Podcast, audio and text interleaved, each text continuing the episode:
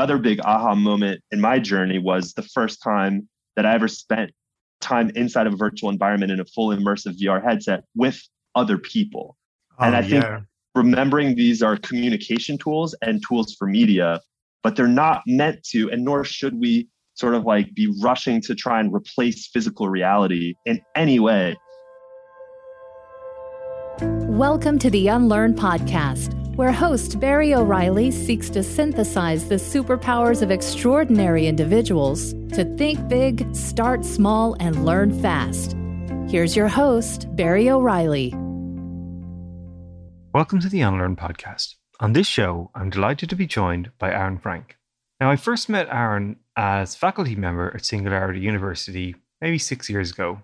He's a researcher, writer, and consultant who spent a decade working in Silicon Valley and as a writer, his articles have been appeared in Vice, Wired, Forbes, and VentureBeat. He routinely advises large companies, startups, and governments on trends related to augmented and virtual reality and the use of virtual environments. He's advised people from Twitter to FC Barcelona and more. But what's most interesting about Aaron for me is he's the person who first took me into the metaverse, who showed me the capability of these digital communication tools and what they were about. So, in this show, we dive into his experience sharing what he's learned about the metaverse, what it is, what it isn't, and how you can start to understand to leverage these tools in your own business. But before we go there, let's jump back to how it started for him. The metaverse today, there's multiple entry points. Some people have come into the metaverse by way of sort of crypto, blockchain, Bitcoin, Ethereum, whatever. So my entry point was different. So I entered the metaverse space from a background in augmented and virtual reality technology as an interface. And yeah, I can actually think of a very specific moment that was sort of the big turning point for me. Because you're right to point out, my background is in sort of writing, research, journalism. I've still sort of made use of those skills over the last few years. That's primarily how I do my research. But yeah, so there was a very specific moment this was back in 2013, I want to say. And so you're you're familiar with Singularity University. You kind of know the culture and you know the weird personalities that are yeah, around that that's place. the best part about it. Everyone's got a quirk and they know their stuff. I love it. You know, it's brilliant. So I had I had the privilege of starting there quite young in my career. So this was I want to say I was 22 years old, just out of undergrad, very new. I was an entry level you know, I was on the business side. And I won't say who this individual was because you'll know them. There was someone who was supposed to come in to give a presentation one day. And for some reason, I forget what happened. I think their car broke down. They couldn't make it in. The audience that was coming in was fairly high profile. I think it was a group of investors from Mexico, and they were wanting to learn about singularity and so forth. And so this person basically sent me an email and said, Hey, great news for you. I'm not going to make it in today, but here's my slide deck. I'd like for you to give the presentation. I know you've seen me give it a few times. So here, good luck. Don't mess this up. You're on at 4:30. That's 27 yeah. minutes from now. Yeah, pretty much. Almost like exactly that. And you have to keep in mind, I'm a 22 year old. I've never in my life stood up in front of a room of people I think in undergrad, I had to give one public presentation in a communications class that who enjoys public speaking? It's terrifying. You know, I'm 22 and here's a room of these fancy, accomplished VCs from Mexico. And when I say that this did not go well, it I can't stress enough how this did not go well. My leg was involuntarily shaking the whole time. My voice had this quiver in it. I don't know. I just I didn't know what to say. I look back on it, it must have been really awkward for the people in the room, but it kind of stung. Like I didn't enjoy it. I didn't enjoy it to the point where I started thinking about how could I have done that better? How could that have gone differently? And around the same time, Singularity University got one of the early Oculus Rift VR headsets. Yeah, yeah, yeah. So the first thing when I put that thing on, and that was that was kind of a life changing moment because you really get a sense of how immersive these virtual environments are when you're in an immersive headset. Wow, like you look around. It, oh, it's amazing. Unbelievable, yeah. right? Consumes your full field of vision. And the first thing I thought of was was, well, what if I had just been able to replicate that room of people staring at me from where I'm standing in front of them? And I decided to try and explore how easy it would be to build that kind of a, you know, I guess I would refer to it as a public speaking simulator. And yeah, I built a very basic version of it. I built it in Unity. I kind of replicated. It looked very much like a TED stage, you know, being giving a TED talk. And what was surprising when I put it on for the first time, and even cartoon graphics, you know, very cartoonish aesthetic, replicated a lot of that social pressure of being yeah. on stage in front of people. And that to me, that was a really big turning point. That's when I recognized, wow, this is not toy for gaming. This yeah. is going to be a new way that people experience anything, can replicate almost any experience. And so, yeah, that was my entry point. I started writing about it. I got a few early bylines at Forbes. And then a couple years later, I got a couple articles at Vice. That was really the momentum that allowed me to sort of dive into the rabbit hole of augmented and virtual reality. And then, of course, today with the metaverse, these are really becoming the computing interfaces that people will use to enter into these online virtual spaces. And yeah, that's kind of how it snowballed. No, I love it. And, you know, for folks who are probably listening or maybe even hearing about you for the first time, believe me, Aaron is an amazing presenter. Now he like runs the floor for these executive programs at Singularity, 1890 senior execs all over the world and he's people in tears laughing, crying, high fiving, and having an amazing five days together. So that has worked for you. Whatever, whatever simulation you've been practicing, literally, you've learned how to play the game and play it well. So bravo, sir. Thank you. Yeah, I can't tell you how bad I was when I first started. Like it was bad. It's interesting to sort of track my own growth because you're right. I do. It's funny that now, you know, I do a lot of speaking, but I was not good at it for yeah. Well, it's encouragement for everyone out there. I love it. Yeah. So now, as you say, like the metaverse is sort of one of, if not hottest topics out there, even to the point where companies like Facebook rename themselves to like Meta to try and ride this wave. You know, one of the first fun experiences because when I saw you speak about AR and VR, I was really curious about this notion of teaching in this environment. And you introduced me to some great people that were building these platforms. And one of the first things we ever did was actually go into this virtual world and, and play a game of soccer together, which was super fun for me to start again immersing myself in this world. So, share a little bit for yourself as you sort of went on that journey in the early days of this, what was, as you say, VR, AR, augmented reality as it was starting to shape. I even remember you saying to me that this was the ground floor, Barry. We're playing in this space on the ground floor. So, what were some of the things that you had to unlearn personally as you sort of started to go on that journey of what you thought these worlds would be about and the reality of what they actually were? Yeah. Yeah, yeah, yeah, for sure. Yeah. You know, at Singularity, I really tried to push both the organization and, and other people like yourself who are you're someone who is teaching and helping other business professionals understand things. And and you're one of the only people that sort of i think like got it right away and and actually made the effort to experiment with it. So i know you've been teaching in these spaces as well. Yeah but like again like you said i'm curious. When something looks odd irrational how the hell is it going to work? I just like giving it a try you inspired me with that when you just showed me those tools and like right let's give it a go. That's my mentality on things, I think. Yeah. I think it's actually probably worth talking about that specific platform where you and I played soccer because I think it helps articulate the sort of the development of and again the word metaverse is kind of a late it's like a new label that's being slapped on top of all kinds of things. I think it might be worth just very briefly describing my definition of the metaverse because I think there's a lot of confusion in the way it gets talked about. So I think it's important to make a distinction between augmented and virtual reality technologies because those terms typically refer to the kinds of interfaces that we'll be using to experience essentially what are computing interfaces. It's a way of engaging with a digital environment. Today, we use mouse and keyboards to get our computers to do what we want them to do. Whereas in the future, not too far from now, it will be putting on a VR headset and using your arms to manipulate things, kind of like Minority Report. And that will be the way that you get computers to do what you want them to do. Now, the metaverse as a term is largely referring to this concept. It's a word pulled from science fiction.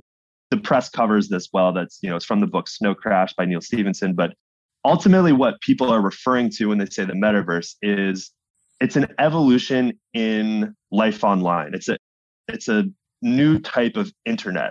My framework to think of this is if you hear the word metaverse, you could replace the word metaverse in most cases with the word internet, and the sentence should mean the same thing. So then the question is, well, then why are we using this new word? Well, the word metaverse is directionally pointing at a variety of changes coming to the internet. And so, what are those changes? Those changes are largely about an internet that's built in 3D immersive spaces where you inhabit them as an avatar, online virtual environments. If any of your listeners are familiar with Second Life, that's a really good model for what's coming. And so ultimately, these are experiences online. So that's the important distinction between augmented and virtual reality is not necessarily the metaverse. And so the platform that you and I played soccer in, it's a platform made by a company called Virbela. They are really fascinating because they've been around for a decade. They actually just had their 10 year anniversary. Yeah, amazing a rich legacy of development that's happened in the space. So Virbela was originally de- developed as a way to basically create an online virtual world to be used by universities as a kind of virtual campus space.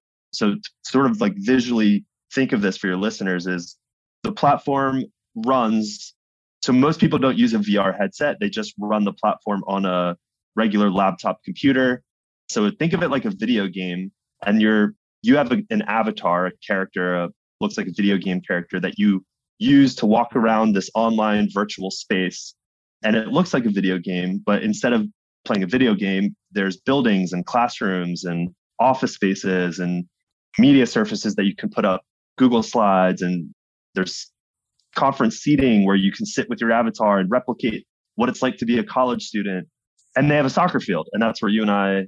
yeah. We soccer, spend most of our time not in class, hanging out playing soccer. yeah, exactly. Yeah, which is what you do in college. I think that's you we, know it. We live that reasonable, yeah, accurate lifestyle. So this platform is really fascinating to me because it's been around for so long.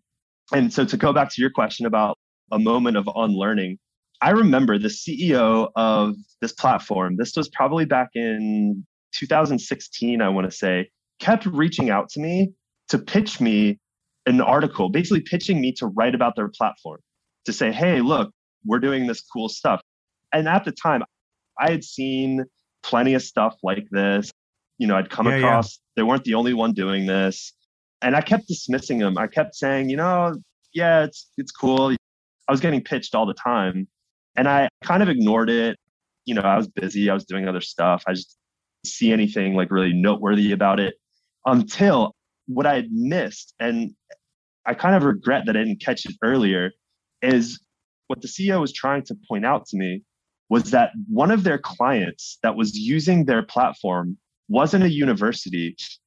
It was a incredibly large publicly they actually became a publicly traded company just after I did end up writing about this, but it's a, a large publicly traded company that had thousands of employees. They had their market cap was a billion dollars the first day they started trading on the NASDAQ. You know, this is a serious, real deal organization. And what blew my mind, and this was, I ended up writing the article, maybe it was 2017 or 2018. I forget what year it was, but it's years ago, four or five years ago at this point. The CEO of this company finally broke through to me. And the thing that I had to sort of wrap my mind around is that this was the technology looks, again, still very cartoony, looks like a yeah. video game.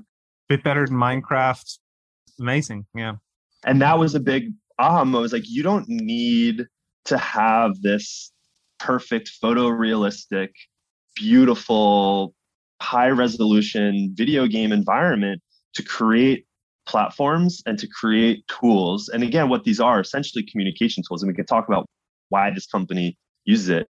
But consistently, I've had this experience over time where I thought you needed to have, where I thought you were a ways away from having something functional or useful.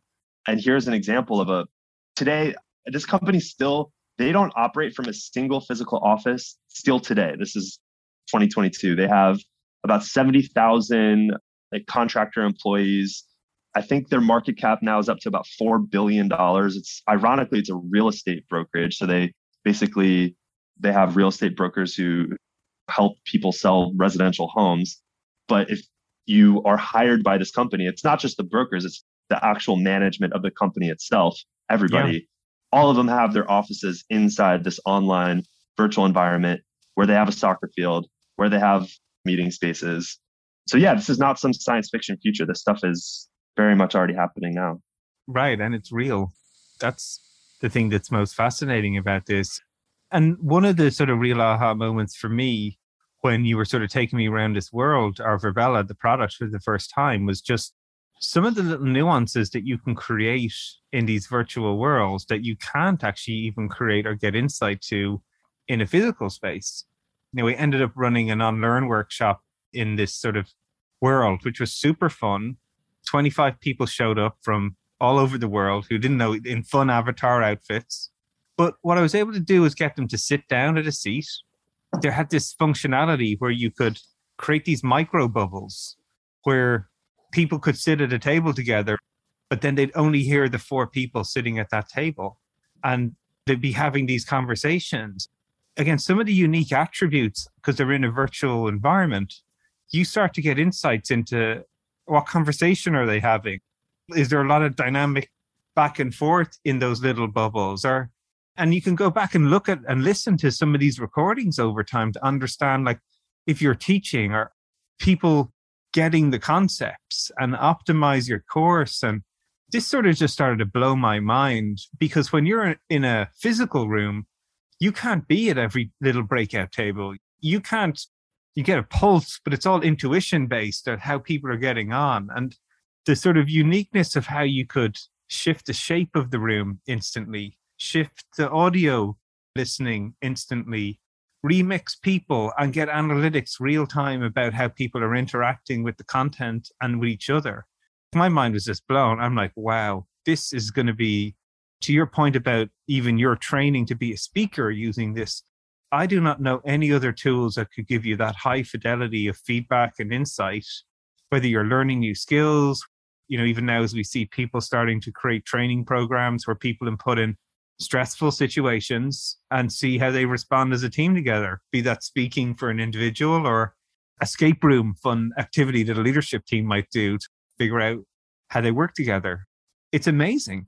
It yeah. really is amazing how this stuff is as and it's happening so quickly, yeah. faster probably than we realize. And it doesn't have to be, as you say, this sort of ready player one experience where you have to put on the headset and you can't tell if you're in the real world or a virtual world. It can just be blocky characters. It's actually more fun if it is because it creates yeah. a bit more this anonymity to it. Yeah. And fun and excitement. That was my big aha moment for me where I was, whoa, this is a totally different way that we'll be able to teach people new skills. I think there's something that you just said as well that's worth really pulling out to highlight is and, and I want to make another point about there is an element of trade-offs because we could talk about so using a platform like this as opposed to why not just use Zoom or traditional video conferencing? And I think it's important to sort of address that. But what you you just mentioned this, and I think it's important to highlight is that the way that you make use of physical space is so important when you're running some kind of a learning event. And like you just described how in this virtual environments, at the click of a button, you can change the seating arrangement. And the reason I really enjoy using this platform to do, I've run a variety of programs through Singularity inside this platform, is that you can have traditional conference lecture seating where everyone's kind of sitting in the seat and they can see your screen and you're presenting slides. And then at the click of a button, you can turn it into paired partner tables where they're sitting two people facing each other. And then at another click of a button, you can put, you know, a four person conference table.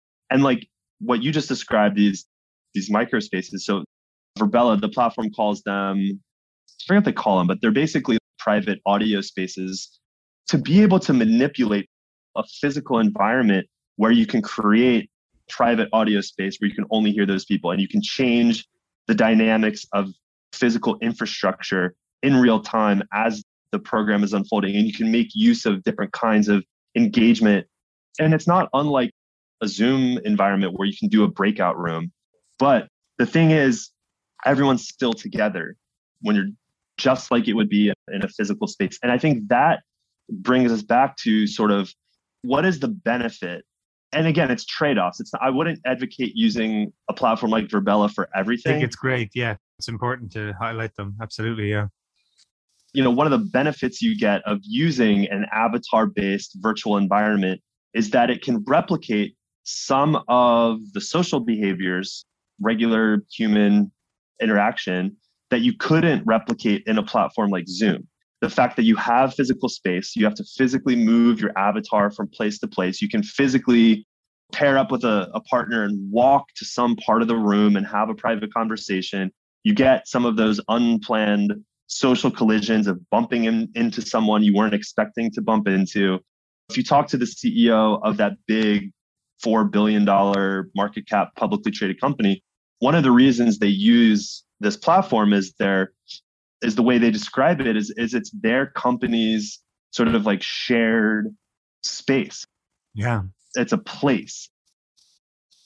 We're all familiar with this, you know, Zoom today where and I want to be clear, Zoom is very useful and probably more effective for a far wider range of kinds of interactions. If you're on a team and you have a meeting and you have a very specific set of goals and objectives that you need to achieve in that meeting, Zoom is going to be the most efficient and effective way to do this. But if you're in, say, like a classroom environment and you have new students that don't know each other and you want to create sort of a kind of like a house party vibe where you can wander around and bump into people and network and say hi, then having physical three dimensional space, which replicates what it would be like to be in an actual real room with three dimensional space and you can move around, that's where you get something that's I think, a bit better in a platform like Virbela over Zoom. And the reason why this company uses it is because when you have to physically walk your avatar from meeting to meeting, you get those unplanned sort of like water cooler interactions that you know anyone who's been stuck at home just jumping from zoom meeting to zoom meeting. When's the last time you just bumped into a coworker yeah. unplanned? Can't even remember. Yeah. And yeah like you say but like simple things that you lose from how information moves around a company. Everything like this zoom world is so orchestrated in terms of schedule and next meeting and next thing to cover and but you don't get that like magic and important aspect of getting real temperature checks about how people are doing or what's going on in marketing if you work in development or vice versa or meeting new people in the company and understanding why they joined but all the great stuff that actually builds really strong culture. Yeah. That, and that's why I love that you're describing these things as their trade offs, their strengths and weaknesses to these tools. Yeah. And the magic in many ways is just recognizing when to use that mode to get the exactly. most effect. I think that's really important lesson for people to take away. Yeah. So one of the trade-offs, like what don't you get in a virtual environment like Virbela is you don't get a good read on interpersonal yeah, absolutely. Yeah. Facial expressions, you know, just where the current technology is today, these are very crude looking game like avatars. They're not super high fidelity. They're yeah. not going to give, you know, the full range of emotional expression. Smiles or sad. You can, like, yeah. Exactly. You're right. It's like the naive reactions. Yeah. And so that's really important. And I, I don't want to come across like I'm advocating that in the future we're all going to be immersed in these virtual game like worlds to do everything from go to the office to hang out with our friends and you know it's like this ready player one world like it's worth remembering that you know i think it's really ironic that someone like Mark Zuckerberg got up and you know gave the press conference that he gave when they announced that they're changing their their name and the term metaverse is pulled from a dystopian science fiction novel of a techno capitalist hellscape. Is that not Mark Zuckerberg? Is that not who he is? Is it's so ironic that Silicon Valley has worked itself into almost advocating this vision of a dystopian future. One of my favorite quotes is this writer talks about, you know, this thing that was meant to inspire horror is being run after as quickly as we can possibly get to it.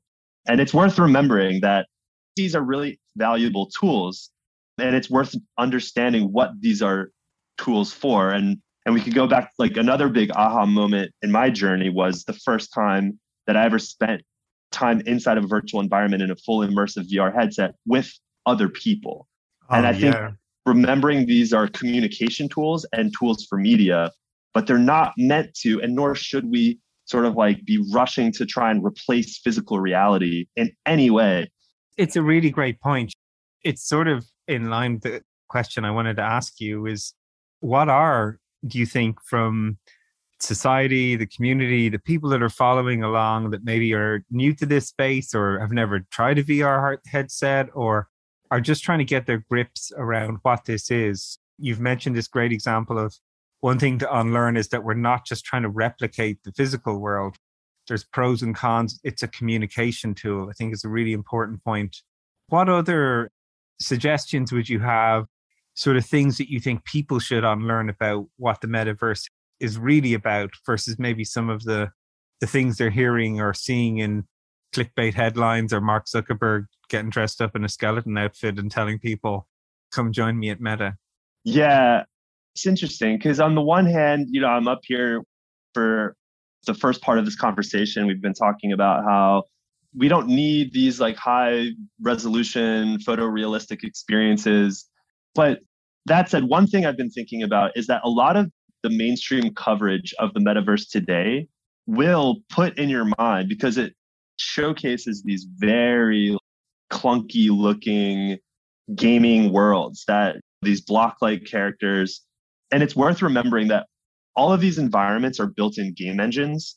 One framework that I like to think about is this was sort of taught to me by there's an entrepreneur in Amsterdam. Ryan Gill is running a, a company that's really interesting, basically trying to build this open, interoperable metaverse, the infrastructure to create that. But anyway, he talks a lot about this idea that one way to think of what the metaverse is is the internet has been built by web developers. The metaverse is really being built by game developers.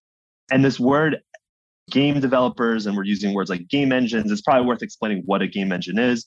But one thing I'll, I'll say that I think is really important is that I think the term game here is really misleading. And probably one of the biggest things to unlearn is when I say game engine or video game, that will oftentimes immediately put into your mind this association of, you know, I'm referring to something recreational or something non serious, something kids play with like it's a toy. Totally.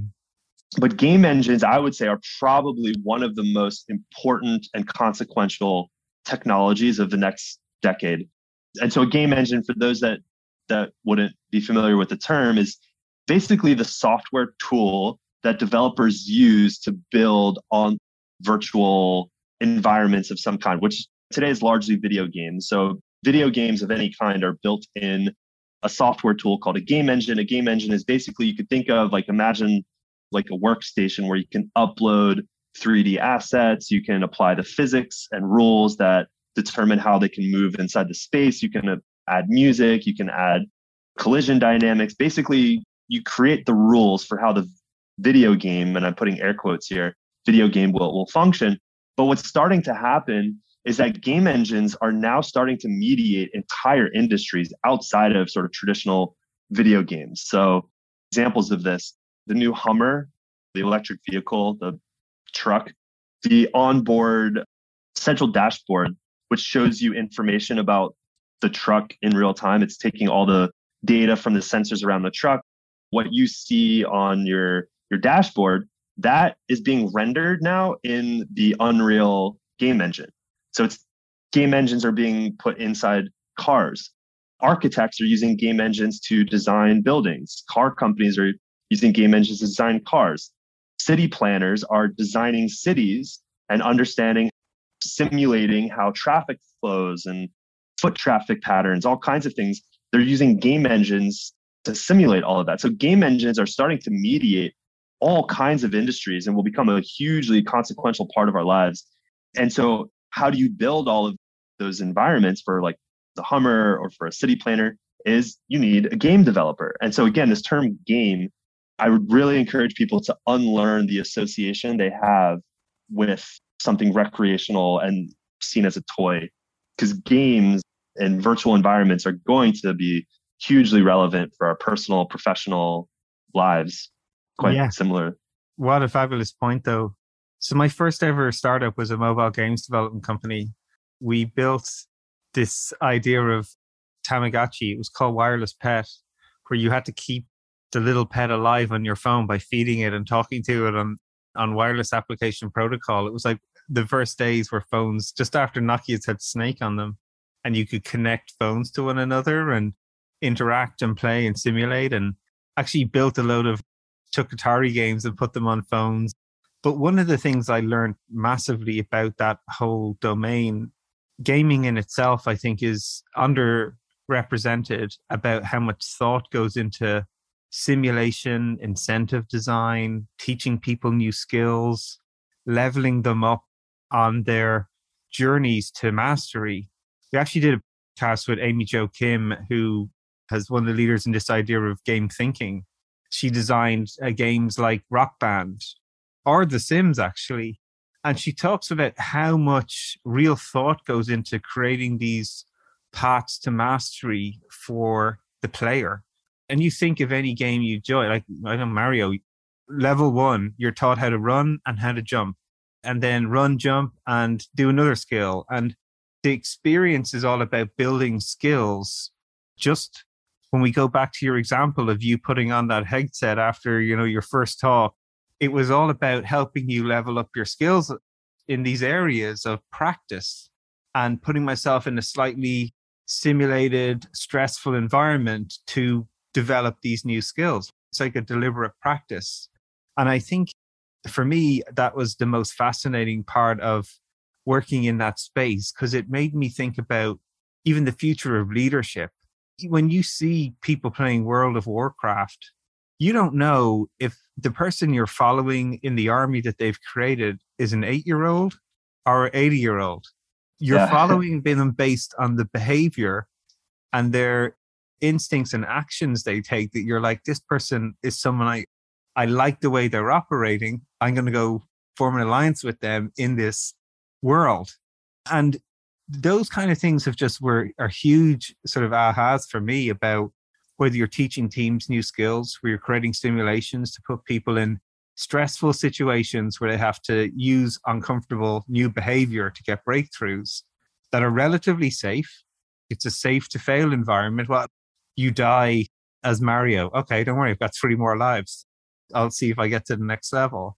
So it encourages rapid experimentation, risk taking, but you are at the same time you're building these muscles it's deliberate practice as and i think that is the most fascinating part for me too as well when this notion of game meaning like fun play childish and i think if anything it's the opposite it's about coordination it's about incentive design and skills development and i think when we plug that into the quality of the, how the technology will be in five ten years time smaller technology but higher experience, that's an exciting place to think about how we could educate and embetter ourselves in ways we could only imagine right now. Definitely. And I think you're exactly right to sort of tease out this concept of this idea that these are safe to fail environments. That's massive. Like that's such a that's such a big use case for specifically virtual reality when you can put on a VR headset and you can again experience anything any muscle you want to exercise in terms of gaining a new experience you can Perform do that surgeries learn exactly. how to deal with uh, some uh, machinery device that it needs to be fixed and yet only four yeah. or five people are experts in the world about how to do it like it's phenomenal And that is really kind of people always say, like, what's the killer, the killer app? What's really going to turn these technologies into mainstream, mainstream use? Or if I was, if you were asking me, you know, hey, I want to go build a VR company, what should I do? Well, I wouldn't go and worry about the hardware because there's like a million projects building the hardware. The hardware will take care of itself. Something in training and development that's a low hanging fruit. It's a like a clearly obvious use case. There's a like an endless supply of the types of things that people are hoping to learn to get better. One of my favorite companies is a company in Denmark, based in Copenhagen, that it's called Labster. They basically create science labs where they've replicated in software all kinds difficult to learn to use equipment, gene sequencing machines and electron microscopes and pipettes. And if you're a kid in a rural part of the world that would never have access to the millions of dollars worth of equipment to learn to be a lab scientist. It's not a perfect one to one match, but it, you can at least develop the skills that, in my experience, I had this where I was writing an article about a company that was teaching people how to play musical instruments. And one of the, I say musical instrument, but what the one they had me learn was uh, how to use a DJ controller. So, uh, what DJs use those turntables and I've never used one of these things. I know it's got knobs and dials and it looked complicated yeah, as it's an hell. intimidating thing to play with the first oh, time. Oh yeah. Really... It's like it's like asking me to like fly a jumbo jet. Like I don't I don't know what these knobs do. But they put me in a VR headset and they showed me and it was this tutorial thing where with my own and that was the key. I was using my own hands in the VR environment to actually turn the dials and then I could hear what would actually happen to the music and so I spent maybe five minutes inside and they took off the headset and they walked me over to a real DJ controller. And I now knew exactly how it worked. I never, never used one in my life. In five minutes in a VR environment, an app that you could download for $3, I now know how to use this expensive, fancy piece of machinery. And that's the kind of thing that there's probably an endless number of use cases for that kind of application. And that again, that's we're talking about gaming. Like you just said, just you're thinking about how you design an experience to get people to basically what we're talking about is you know growing, like how you grow your capacity as a person. And I think that's what you know is really exciting about these new kinds of interfaces is the ability to grow and learn new things is going to accelerate. Yeah, no, I love it. So looking ahead, apart from your debut in Ibiza as a DJ, i will definitely yeah please either join you in the Central Land for that, or maybe we'll do it in person. We'll see where you get your first gig. What are you most excited about then yourself as you look forward in the next sort of few years? Yeah, I feel like I'm in a weird spot where I sort of landed my dream job, which is like the way I see my life right now and my career is I love to learn. I love learning. I love to sort of be on cutting edge of like what's the latest thing happening in the world of technology. I, I think technology in general is the thing that's like pushing humanity forward in really fascinating and interesting ways. And like at least for me, you know, it's the most stimulating space to sort of experience this big experiment of the human species and and what our capacities are as a you know as a species and and so my job is is like I almost feel like you know I was given a hard hat in this dark cave with a flashlight on the front, and I was told like, hey, like go out and figure out what's up there, and all you have to do is come back and report back what you're finding. And so that's basically what I do is like I research what's happening in the world, I write about it. So you know I write articles. I'm I use the tool of writing as a way of teaching myself. And then if I can write something that forces me to be able to explain it very simply. And then I teach, you know, at places like Singularity University. I could see myself enjoying that process forever, right? Yeah. When does that game end? Well, the answer is never. Until never. you know, I think. Well, look, it's amazing to have you on and share some of these stories. Great examples and just giving people a glimpse into what the future this these worlds look like, what's similar, what's different, and the trade-offs i think is a great way for people to think about these communication tools i think it's just a really great way to frame it in people's minds it's been a pleasure to have you on the show thank you very much for sharing and I encourage everybody go check out Aaron's blogs and writing. It's phenomenal, as clearly and succinct as he was in the show today. So thank you very much for your time. Yeah, thank you so much. Thanks for having me, Barry.